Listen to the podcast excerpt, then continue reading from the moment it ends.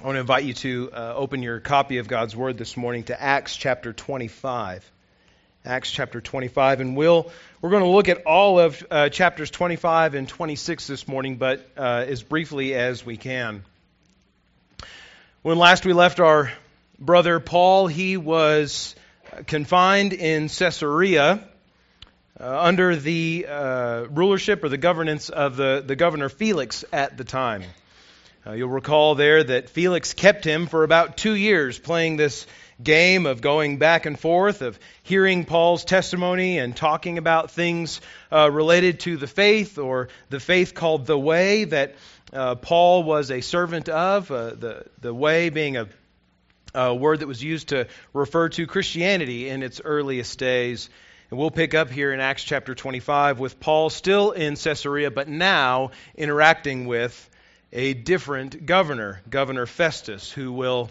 Uh, that always sounds like Fester, and I would just hate to have the name Festus. But Paul and Festus, and we'll see two other characters in our text this morning as well. Text that I've titled by the names of the characters that we see Festus, Agrippa, Paul, and Jesus, all here in Caesarea. Now, in chapters 25 and 26 of Acts, as Paul now appears before two new governors, Felix and, uh, and the, the Jewish, if you will, king Agrippa, uh, ultimately appealing his case to Caesar. Paul does not deter from his consistent gospel message and call to repentance and faith in Jesus.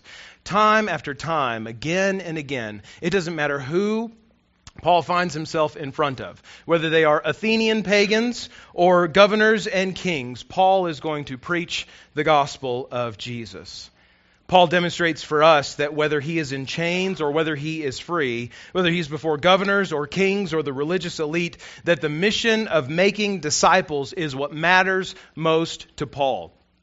Nothing else takes precedent. Nothing else is more important than making disciples of Jesus as he preaches the gospel of Jesus Christ. Dear friends, this morning, as we look at Acts 25 and 26, we ought to have our hearts aligned with Paul, prioritizing a consistent and compassionate presentation of the gospel of Jesus with a bold call to place faith in Christ as we look at Paul and the example that he sets for us in faith and see how he is empowered by God to do this time and again, we ought to, as the church of Jesus Christ, want to have our hearts aligned with Christ in this, and our lives, the pattern of our lives, aligned with Paul in this as well.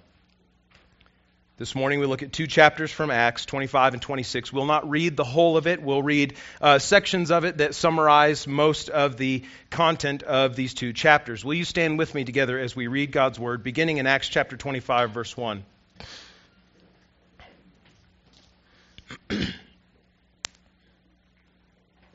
Luke, in the inspiration of the Holy Spirit, continues here. Now, three days after Festus had arrived in the province, he went up to Jerusalem from Caesarea. And the chief priests and the principal men of the Jews laid out their case against Paul. And they urged him, asking as a favor against Paul, that he summon him to Jerusalem, because they were planning an ambush to kill him on the way. Now Festus replied that Paul was being kept at Caesarea, and that he himself intended to go there shortly. So, said Festus, let the men of authority among you go down with me, and if there's anything wrong about the man, let them bring charges against him.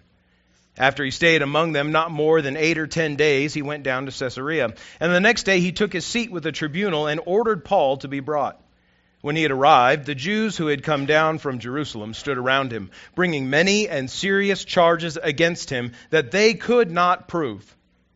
Paul argued in his defense Neither against the law of the Jews, nor against the temple, nor against Caesar have I committed any offense. But Festus, wishing to do the Jews a favor, said to Paul, do you wish to go up to Jerusalem and there be tried on these charges before me? Paul said, I'm standing before Caesar's tribunal where I ought to be tried. To the Jews I've done no wrong, as you yourself know very well. If then I am a wrongdoer and have committed anything for which I deserve to die, I do not seek to escape death.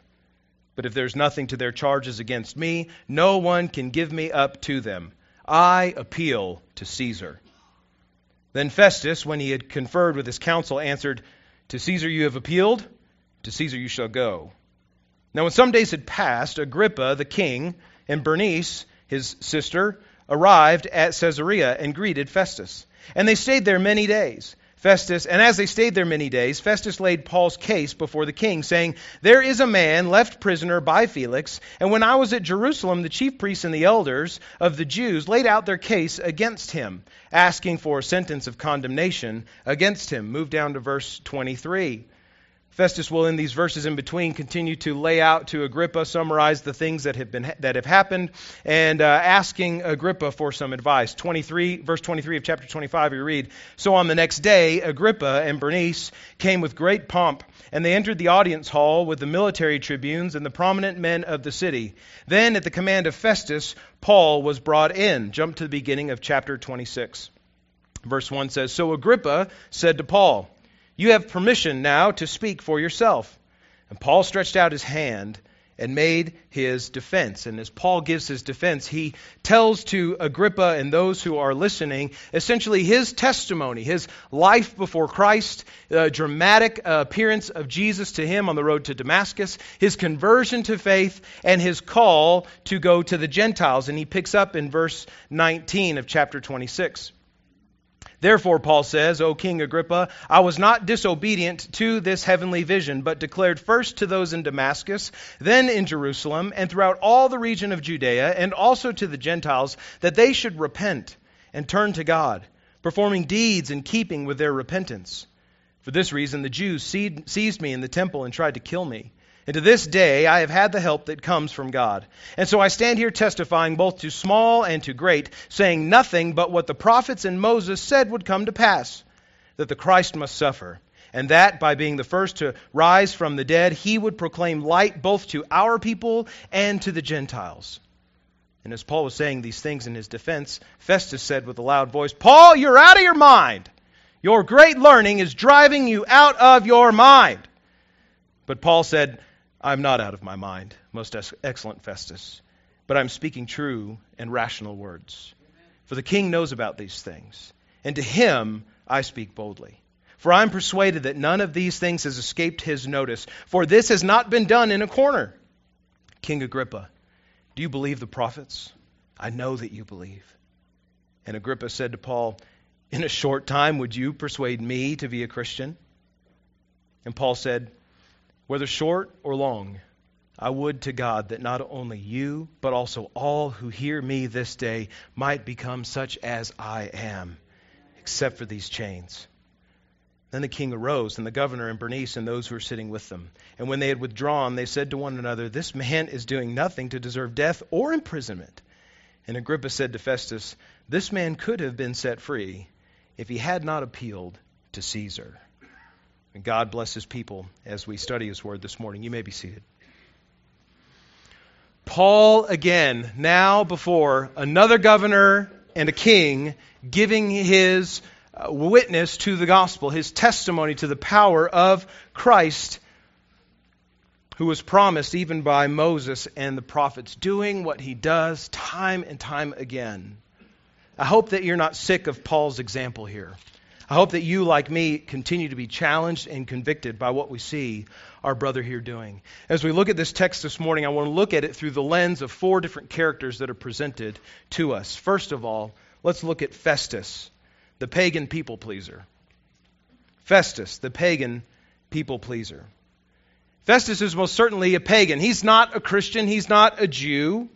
He believes in the gods of Rome and he does not know of Jesus, anything of Jesus, other than what has been said in the charges against Paul. In Acts chapter 25, verse 19, you'll read there that uh, Festus is elucidating the charges against Paul to Agrippa, and he says that to Agrippa that the Jews had certain points of dispute with Paul about their own religion and about a certain Jesus who was dead, but whom Paul asserted to be alive. This is all that Festus seems to know about Jesus, is that he's this Jew who was dead, but now people are saying is risen again. Festus is not a Christian, he's not a Jew, he's a pagan. And to be sure, Festus knows what is most important to know about Jesus at this point that Jesus died and was raised again. Whether he believes it or not is another factor altogether, but he at least knows these facts that are being asserted. But Festus is not compelled by these things. He's not compelled by this news of Jesus' resurrection, and he himself seems to be continually skeptical about it. To a pagan Roman, The thought of someone rising from the dead would have been ridiculous. And Festus admits that he has no way of knowing how to corroborate this claim of Jesus' resurrection. His own pagan roots make him almost incapable of hearing Paul's defense in these chapters with any, any seriousness whatsoever. Festus says in 26:24, he responds to Paul in a loud voice, "Paul, you're out of your mind.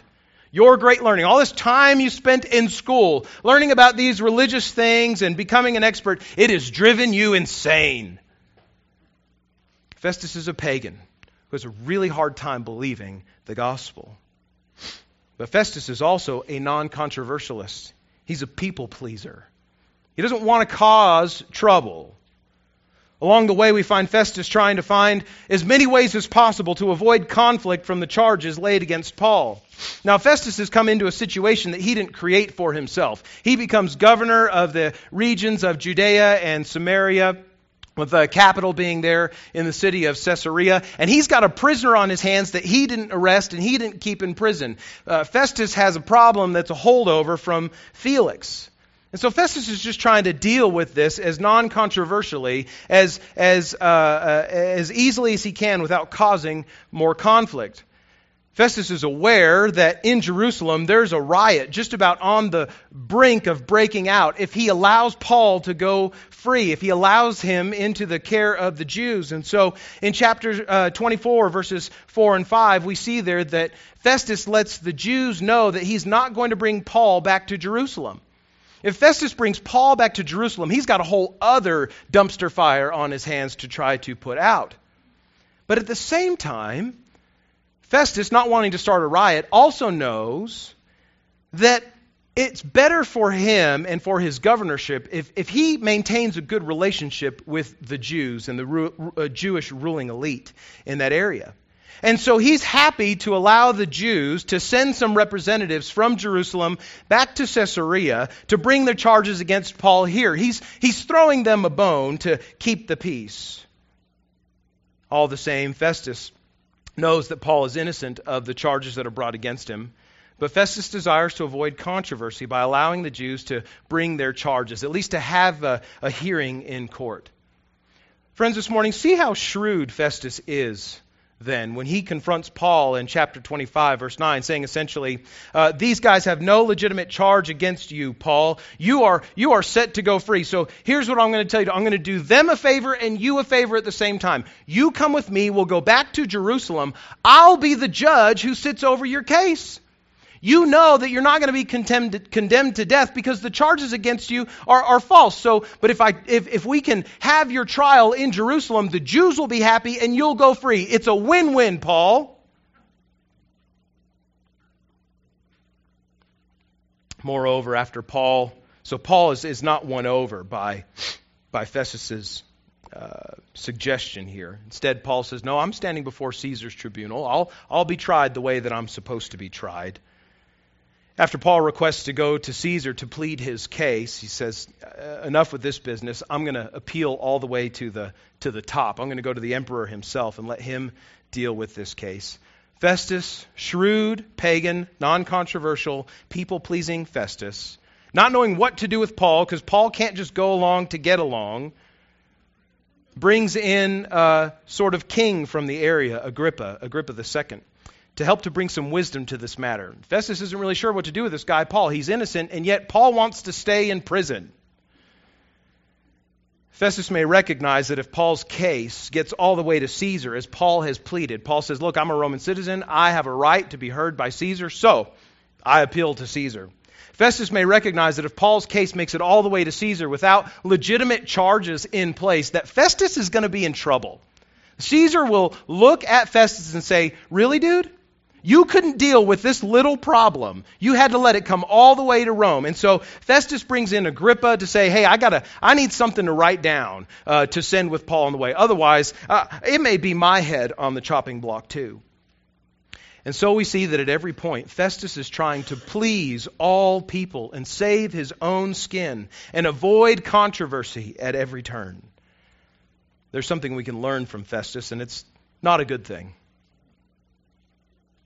What we learn from Festus and from the way that he's portrayed in Acts chapter 25 and 26 is that we ought not to live our lives to please others, nor to be pleased by others.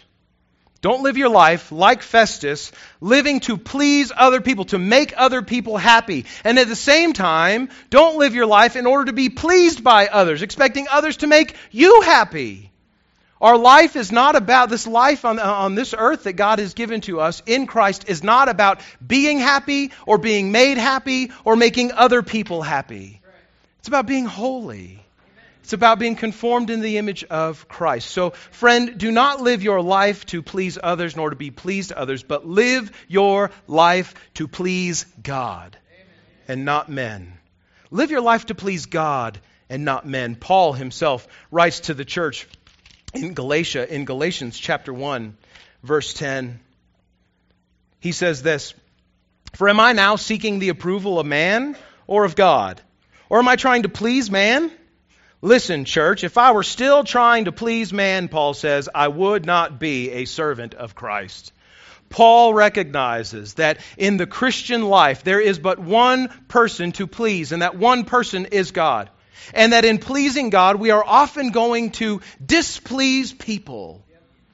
In striving after holiness and Christ likeness, in preaching the gospel with boldness and compassion, we are going to offend others. Or let me say it differently others will be offended by, by the gospel that we preach. But it's not the, the approval of people that God has called us to live for. It is not an easy life now that God has saved us by faith in Christ to live but a life that is pleasing to God. And so, Christian, do not be like Festus, living your life to please others, nor to be pleased by others. Instead, live your life for a better purpose. Live your life to please God and not men. There's a second character in our story this morning. We have Festus, and we have the other ruler who's presented to us, Agrippa, one who, I, who, who I have called the dignified deflector. I'm exercising all of my pastoral alliterative skill this week. Agrippa, the dignified deflector. Agrippa is, first of all, a pseudo king. You know that word, that, that prefix pseudo means not real, means fake. He's a fake king. Agrippa II, who's mentioned here, the supposed king uh, uh of, uh, of certain areas, uh, uh, uh, segregated areas in the region sort of of Judea and Samaria, comes to visit Festus in chapter, the end of chapter 25. Uh, Herod Agrippa II, the uh, man mentioned here, is the great grandson of Herod the Great.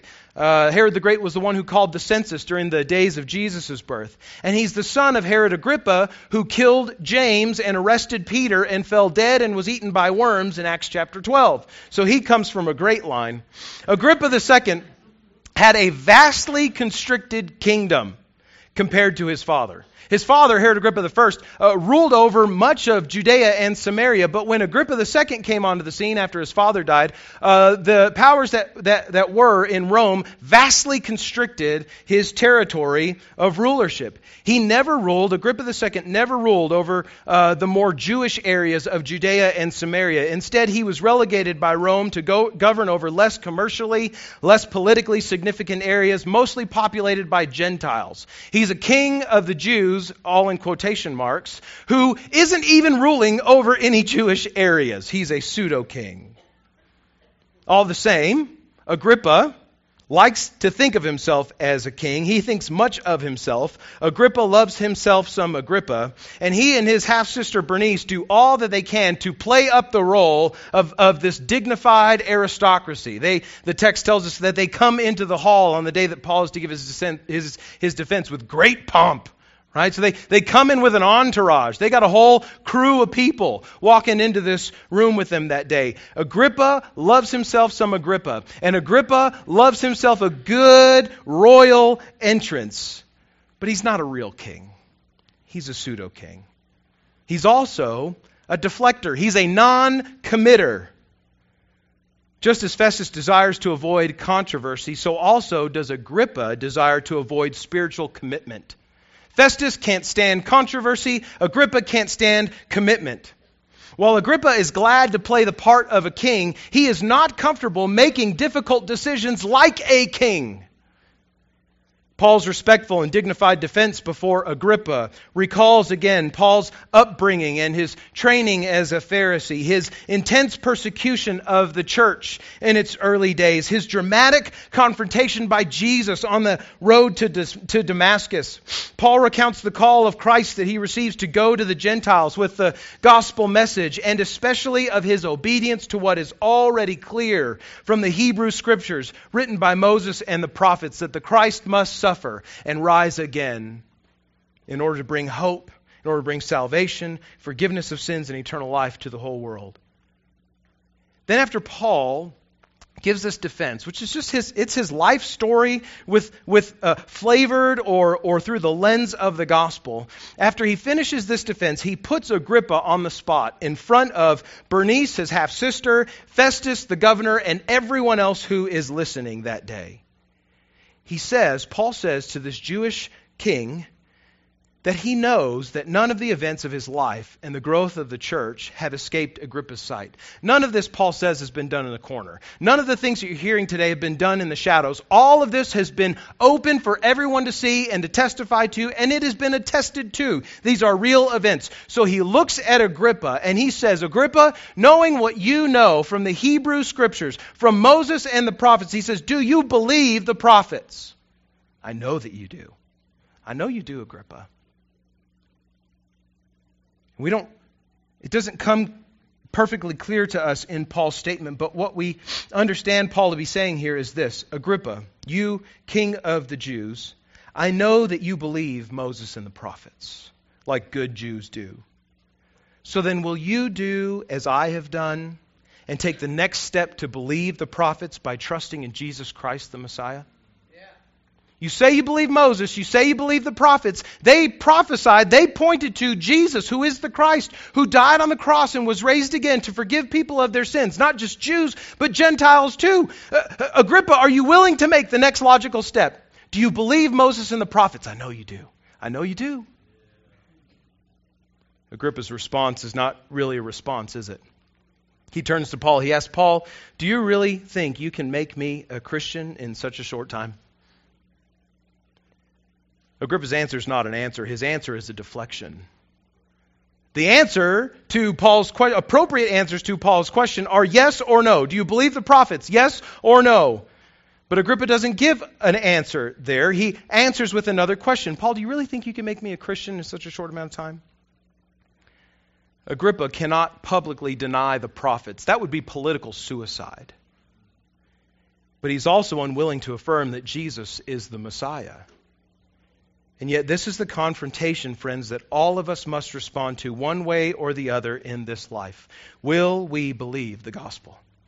Presented with the truth that there is a God who created all that we see and know, and that He has created every one of us as human beings to know Him, to love Him, to worship Him. Knowing what we know that the Bible says that every one of us on our own, out of our own will, have chosen to rebel against God, to sin against Him, to break fellowship with Him.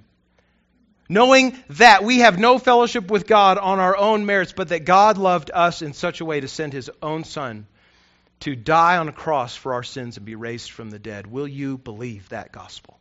Will you submit to Jesus Christ as Lord? Will you follow the storyline that begins in Genesis and, and continues on through the Gospels and come to the conclusion that Jesus Christ is Lord? This is the fact. This is the truth that we all have to reckon with at some way, shape, or form in our lives. Will we submit to Jesus? This is what Paul is asking Agrippa. And what's Agrippa's answer?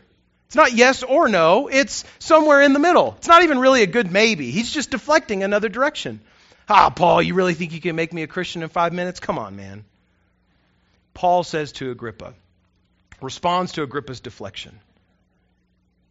King Agrippa, whether short or long, I would to God that not only you, but also all who hear me this day might become such as I am, except for these chains.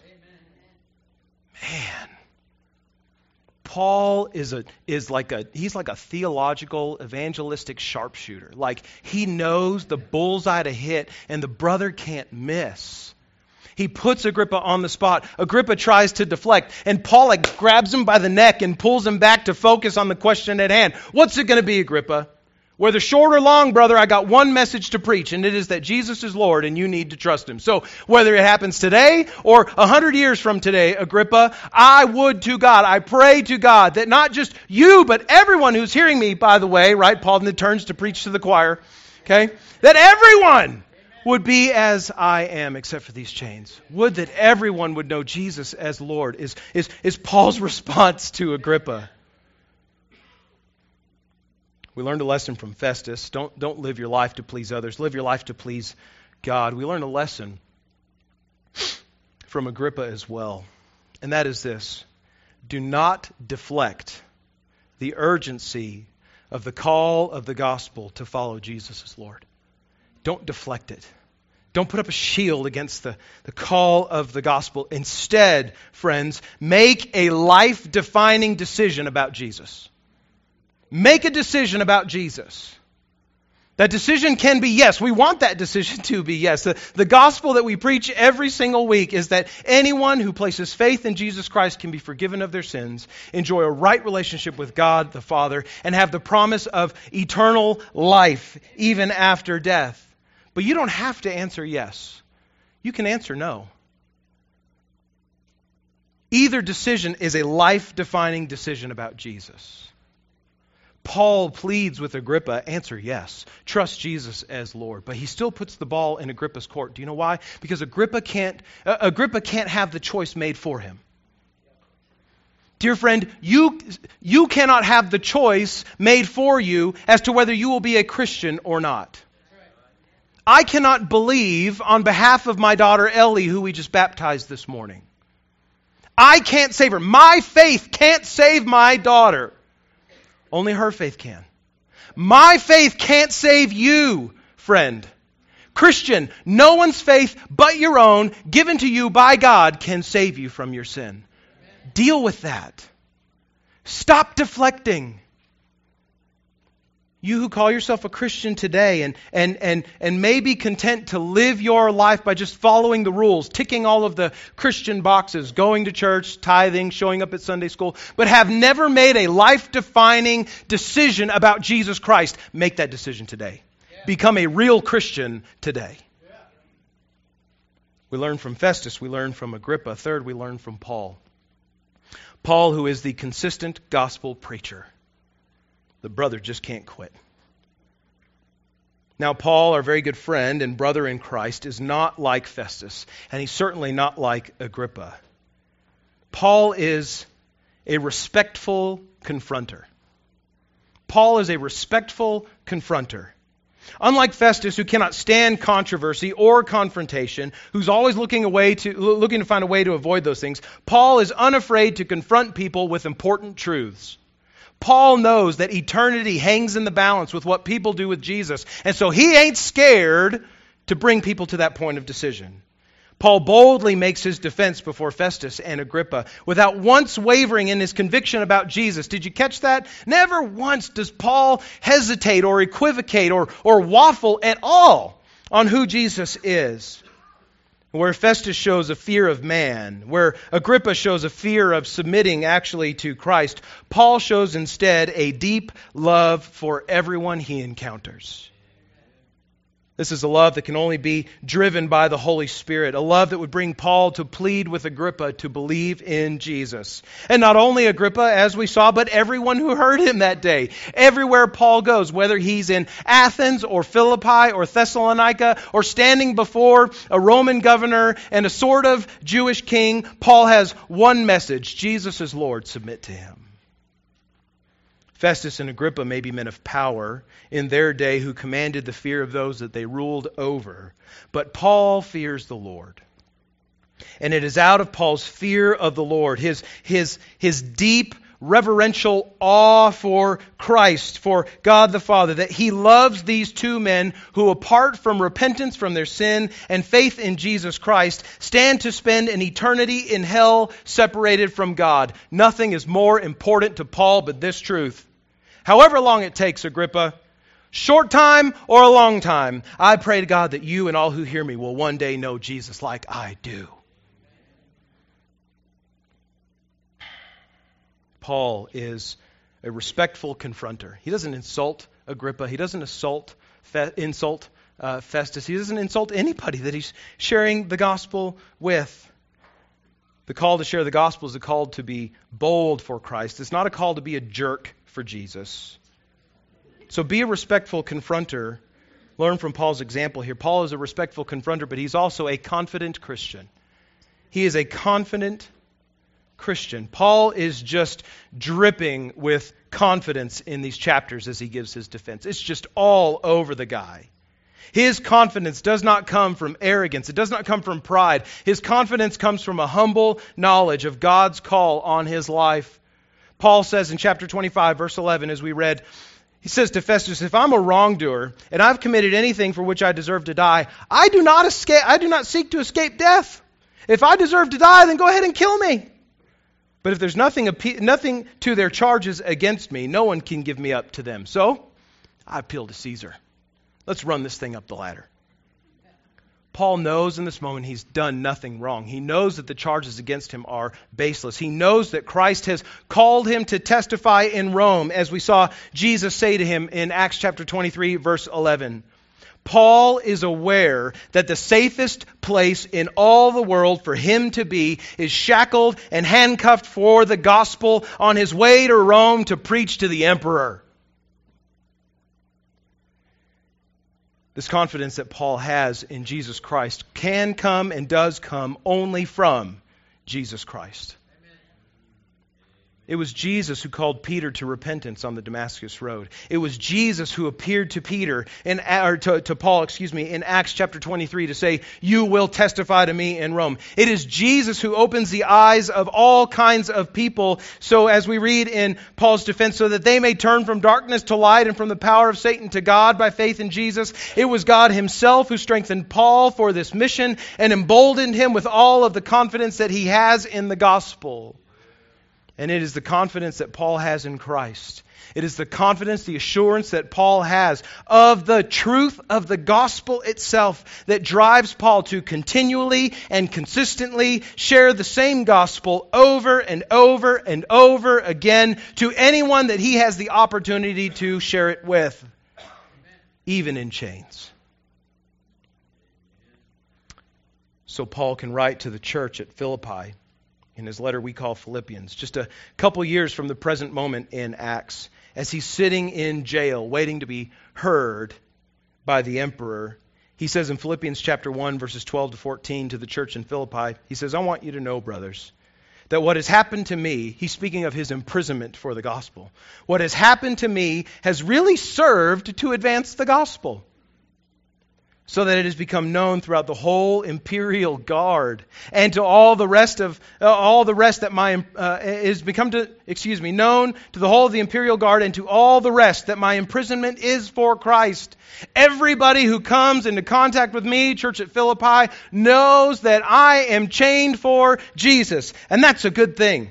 And most of the brothers have become confident in the Lord by my imprisonment, are much more bold to speak the word without fear. Paul says, chain me up, throw me in a cell. It's all the better for the gospel. This is so contradictory to our uh, 21st century ideas of freedom and liberty and what is best. We live in a society, in a culture that, that prioritizes, let me even say, idolizes personal liberty and freedom. We have a political party called the Libertarian Party that wants freedom of choice on every matter for everyone uh, in the nation. And that is seen as the highest possible good that everyone be free to go where they want to go, to do what they want to do, to hang out with who they want to hang out with, to live out whatever plans that they have for their life. We live in a culture that says that is the best thing. That is worth dying for. And God says, not quite. Paul says, not quite. Paul, sitting, shackled, hands and ankles in a Roman prison, says, This is way better for me than being able to go where I want, when I want, how I want, with whom I want. The gospel goes farther with me tied up, hand and foot, than to be free on my own to get on a boat to go wherever I want to go. The gospel is more powerful with me in chains, Paul says, than with me free to go to whomever I want to go to. So chain me up, lock me up, put me in a cell, cut off my head. Can't nothing stop gospel. Can't nothing stop the gospel. Oh, mercy, church. Oh. Would that we would have the confidence in Christ that Paul had. Just in your mind's eye, imagine with me this morning the wave transformation, spiritual transformation, of new life that we might see in this neighborhood, in Taylor Ranch, in our city, Albuquerque, throughout our state and our nation. If every one of us could sit with Paul and say, Chain me up, tie me up, put me in a cell. Can't nothing stop my Jesus. In fact, you might even help the work that I'm doing. Oh, church, would that we all would be like Paul. Dear Christian, this morning, resist the temptation. Resist the temptation to be infrequent and inconsistent in your gospel sharing. Instead, find your confidence, find your assurance, find your security, not in personal liberty, but in Jesus Christ. Find your confidence in Jesus Christ so that you can love the lost and graciously confront their disbelief at every moment.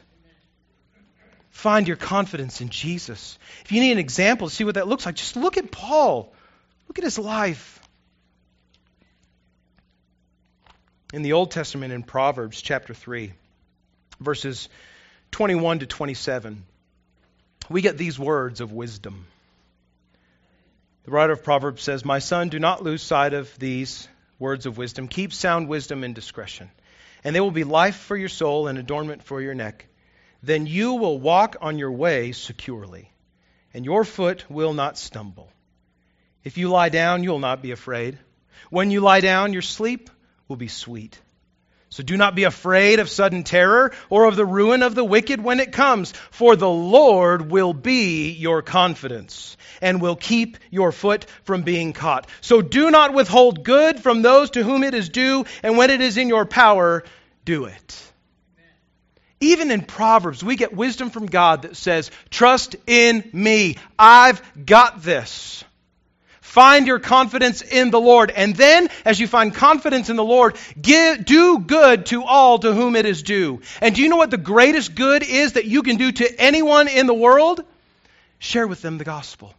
Point to them how they might come to, to have hope uh, uh of eternal life and a right relationship with God. There is no better thing you can do for any other person on this planet than to share with them the gospel. So find your confidence in the Lord and do good, do gospel good to those to whom it is due.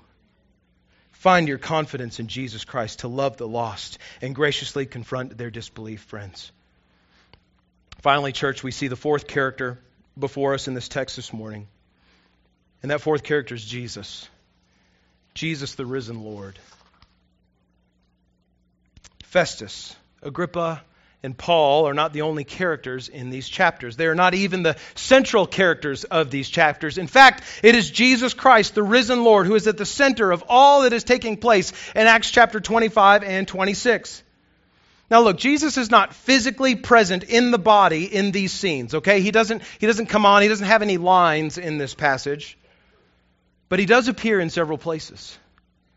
Festus recognizes that it is Jesus who's at the center of this Jewish controversy, this Jewish complaint about Paul in Acts 25:19. Festus says, "This whole thing is all about this guy Jesus. It's not even really about Paul."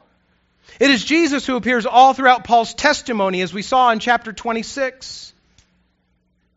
We would not be wrong here in saying that, it, that Paul is who he is at this point in his life in Acts 25 and 26 because of Jesus' own personal and powerful intervention in Paul's life. Paul is not Paul apart from Jesus. It is Jesus whom Paul says that Mo- Moses and the prophets spoke of in his testimony. That Jesus must, as he quotes uh, uh, or summarizes the law and the prophets, that the Christ must suffer and that by being the first to rise from the dead, he would proclaim light both to our people and to the Gentiles. Dear friends, it is the person of Jesus that freezes Agrippa in his tracks. It's not Paul. It's not Paul's argumentation that catches Agrippa off guard. It's the prospect of having to submit to Jesus as Lord that catches Agrippa off guard. Church, if Jesus really is, as Paul has stated time and time again, the Son of God, crucified for the sins of humanity and raised victorious from the dead, then Jesus is the sort of central character in history with whom everyone must reckon. Most people, many people, even some who might call themselves Christians, though are hesitant to bow before Jesus and to call him Lord. Instead, many have been taught, they've allowed themselves to believe that it is enough to see Jesus as simply a, a good moral teacher who sets us a good example, a better way to live, and who died tragically, but as a, a simple show of God's love for us. Jesus is a good moral teacher who shows God's love to us. But, dear friends, Jesus is so much more than a moral teacher. C.S. Lewis, in his book, Mere Christianity, lays out an argument uh, that causes, it's intended to cause everyone to reckon with what we will do with Jesus. In his argument, he lays out the, the, the flow of Scripture and, and how we come to the person and the work of Christ. And he says that, that for Jesus to do the things that he did and to say the things that he did would make him either a madman, a horrible deceiver, or something else all entirely, but nothing even close to just a moral teacher. C.S. Lewis says this I am trying to prevent anyone from saying the really foolish thing that people often say about Jesus that I'm ready to accept Jesus as a great moral teacher, but I don't accept his claim to be God. That is the one thing we must not say, says Lewis. A man who was merely a man and said the sort of things Jesus said would not be a great moral teacher. He would either be a lunatic on a level with the man who says that he is a poached egg, or else he would be the devil of hell. You must make your choice, says Lewis. Either this man was and is the Son of God, or else a madman or something worse. You can shut him up for a fool, you can spit at him and kill him as a demon, or you can fall at his feet and call him Lord and God. But let us not come with any patronizing nonsense about his being a great human teacher. He has not left that open to us. He did not intend to.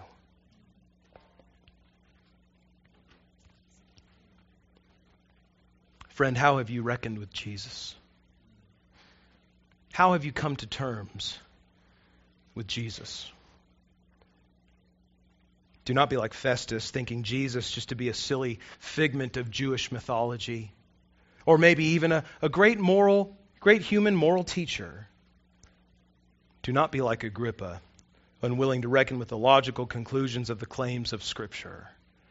Don't be a deflector. Rather, dear friends, be like Paul. Be like so many other unnamed faithful brothers and sisters who gave their life for the gospel and reckon with the fact that Jesus is the risen Lord, that he is creator and king of the universe, that he gave his life for your sins and rose from the dead, not just so that you could think he's a cool dude, but because he is king, he calls you to bow your knee to him. Reckon with the fact that Jesus is the risen Lord, and dear friend, give your whole life to his control. I am not this morning speaking only to those who may not know Jesus as Lord and Savior. Christian, I'm speaking to you. Christian, I'm preaching to us this morning. We must reckon with the fact that Jesus is the risen Lord. He's not a dashboard bobblehead. He's not a poster you stick on your door. He's not your homeboy. He's your king. How have you reckoned with your king? Now, he's a loving king, he's a gracious king, he's the best king in all the universe and outside of it. But have you submitted to him as such? Have you given your whole life to his control? Old song says, All to Jesus I surrender, all to him I freely give. Has that been your response to Jesus, or are you holding back still? In a moment, we'll have a time of response. We'll sing together a, a, song that ought to be our prayer and even our own personal commitment. And if you need to reckon with the King, if you need to reckon with Jesus this morning, during the time that we sing that song, that is your time to reckon with Him.